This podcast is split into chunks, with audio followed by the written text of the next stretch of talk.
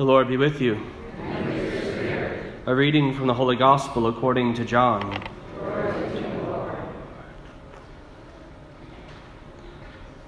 On the first day of the week, Mary of Magdala came to the tomb early in the morning while it was still dark and saw the stone removed from the tomb. So she ran and went to Simon Peter and to the other disciple whom Jesus loved and told them, They have taken the Lord from the tomb, and we do not know where they put him. So Peter and the other disciple went out and came to the tomb. They both ran, but the other disciple ran faster than Peter and arrived at the tomb first. He bent down and saw the burial cloths there, but did not go in. When Simon Peter arrived after him, he went into the tomb and saw the burial cloths there, and the cloth that had covered his head, not with the burial cloths, but rolled up in a separate place. Then the other disciple also went in, the one who had arrived at the tomb first and he saw and believed. For they did not yet understand the scripture that he had to rise from the dead. The Gospel of the Lord.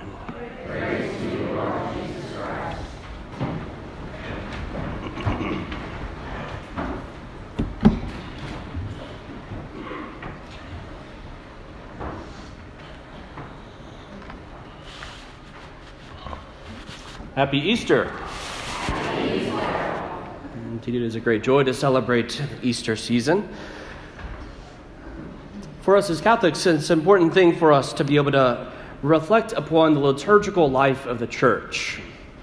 The liturgy, as a mother often does, teaches us in so many ways, not always necessarily by the things that we say, but sometimes by the things we do, or the, sometimes the things we don't do at all. Even these things could be teaching moments for us, her children. And I think it's important for us, even though we come here on Sunday morning, the morning of the resurrection, to pause and to contemplate the things that happened on Holy Saturday. Because Holy Saturday is the means by which we come to understand and truly appreciate the gift of what it is that we celebrate here in this moment. There's an ancient homily from the early church fathers. We don't know exactly who it was co- composed by. But it has a wonderful account of the Lord and what he does on Saturday. It's an account of the Lord descending to the depths. We know that the Lord died. And he descends into the abode of the dead, the place where the faithful have been waiting. And this homily continues and reflects and meditates on the fact of Christ coming to this great throng of people. People who of old had been waiting, had been faithful to the Lord, had repented of their sins during their life, and had been assured of salvation, but were waiting for the gates to open, waiting for the Christ to come. This great crowd is headed by one man, the first man, Adam. Christ comes to him holding the sign of the cross, and he holds it up. And Adam, in faith, speaks to every one of his ancestors, and he says, May the Lord be with you all. And Christ responds to him and with your spirit. What begins then is a wonderful exchange as Christ speaks of the things that Adam had done that led the people into sin, but how he himself has negated them. He says, From your side came forth the woman Eve, from mine on the cross came the church. Your hand that reached out to the tree of good and evil, of the knowledge of good and evil. My hand reached out to a tree as well that it was pierced on it on the cross. It continues to recount these various ways that Christ has perfected the faults of Adam. And not just Adam, but the whole of this crowd that is waiting. And after recounting these many ways, Adam is, of course, convicted in faith, longing for that salvation which has been assured of him for centuries. And the Lord looks at him and he loves him. And he says, Adam, I am in you, and you are in me. We are inseparable. Enter into your reward. And with that, Adam, after centuries of waiting, enters the joy of the kingdom of heaven. He's been longing for it, and many others with him. And they are assured that Christ has come, and the end of their waiting is soon to come. Soon they will pass through those gates for joy of eternity. Consider the disciples who, after Jesus had been crucified, all scattered. John alone was found at the foot of the cross, but the other ten ran back to the upper room, the last place that they had presumably left their things after the Last Supper the night before. They go back and they're locked up for fear, for fear of what might happen to them. They saw what just happened to their leader, or at least they heard about it. He was scourged, beaten, mocked, killed by this crowd that he loved. What's going to happen to us? I'm not going outside. Peter himself already was, was hesitant to acknowledge anything about Jesus before his, in, the, in the midst of his passion. Three times it says, he says, You're a Galilean too? He says, Nope, not me. I don't even know the man. Fear. What will they do to me? And so they remained locked in the upper room. Private revelation, revelation to holy people of faith in the life of the church, suggests that Mary herself, not out of fear, but out of longing, out of remembering, did go out. In fact, she clothed herself and went out to the same spots that she had walked with her son the day before, stopping at each of the places where he was condemned, where he was scourged, where he fell, where he was mocked, where she met him, where he was crucified. And there she bent down and kissed the ground. A mother remembering what had happened to her son just the day before and shock and sorrow. Understanding very little of what took place. That's the setting of the resurrection. Longing, fear, sorrow. when Mary Magdalene shows up at the door after going out to be able to continue and to finish up the burial rites after the holy day, they weren't permitted to do anything on the holy day. So they go out on, on Sunday when the Sabbath is completed, and they go out with the herbs to be able to anoint the body, to finish up what was rightly given to Christ. And he's not there. They run back. Peter and John run back the other direction to the tomb. And it says that John, the unnamed disciple here, when he enters, he sees the cloths and he believes. The other disciples, too, whenever the Lord comes to them, he appears to them in the upper room, in that same place where they are bound in their fear. He comes to them and he does not judge them, he does not shame them, he does not say, You should have been there. Rather, he says, Peace be with you. Peace be with you. He knows their hearts. Peace.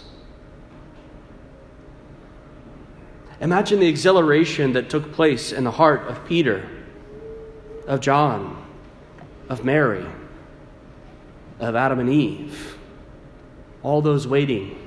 When the Christ came to them, raised up, victorious over death, the hearts that were full of fear now became hearts that were filled with faith and boldness. Mary's heart of sorrow became a heart of exaltation.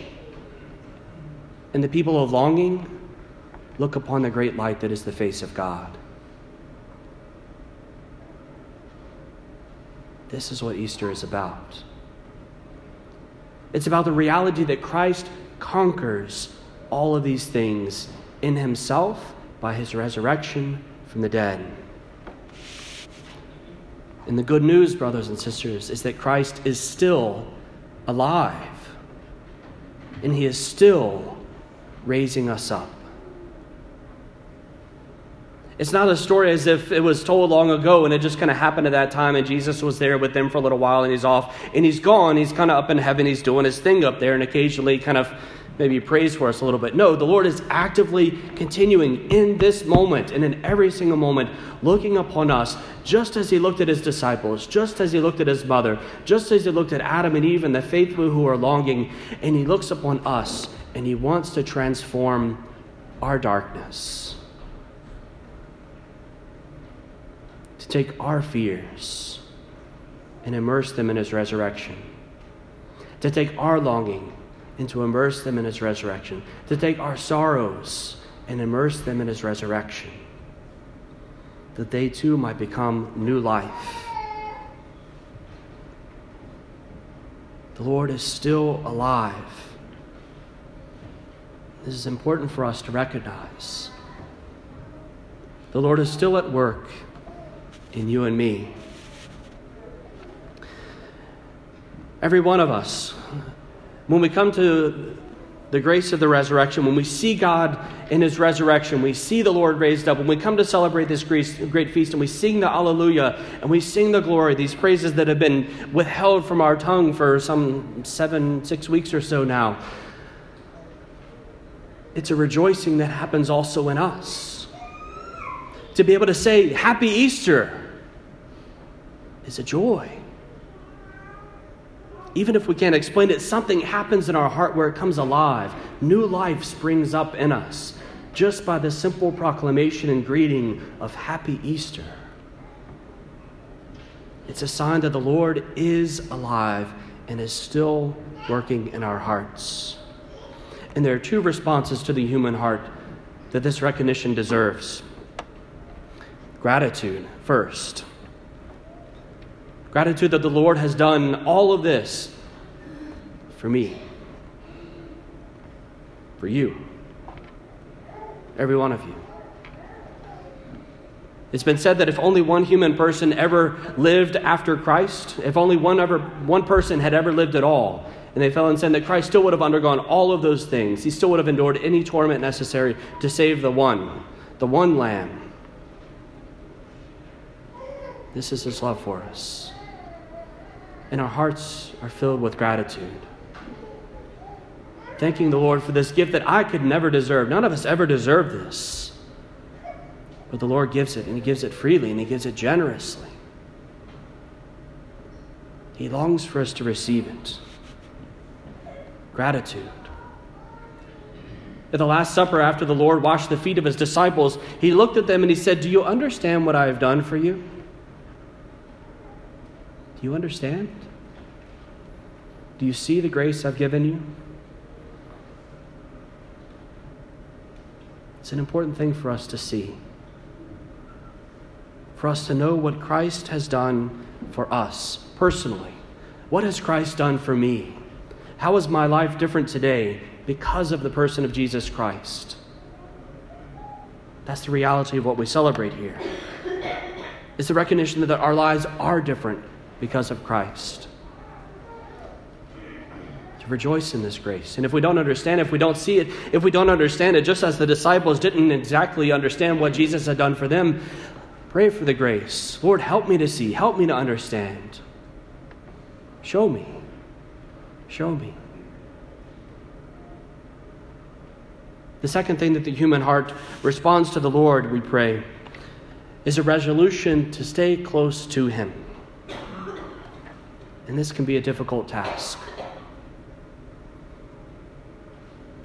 To stay close to the Lord.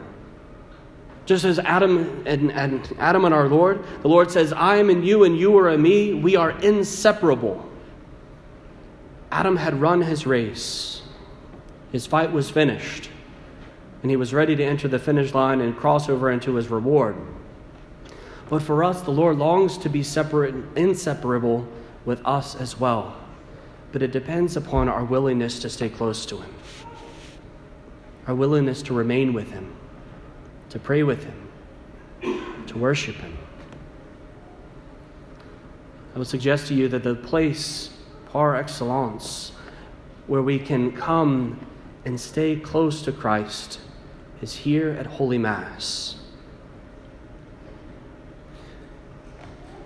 It seems easy for us to let Sunday Mass become something of a, uh, a routine, a rhythm, just a normal part of our life. It's not necessarily an exciting thing every week, admittedly. It's not as if we have fireworks at every celebration. Certainly, we have you know special feasts throughout the year where we have uh, you know particular things that we do that kind of throw off the off the rhythm and throw off the routine to kind of shake us a little bit. But more often than not, a regular Sunday is a regular Sunday. We come, we hear the same, you know, hear the same prayers, we say the same things. The readings change a bit, but you know, the you know, for the most part, what we come and experience is more or less the same, ninety percent the same every week, week after week after week. And it can be easy for us to simply look at that and go, why, why should I commit to that?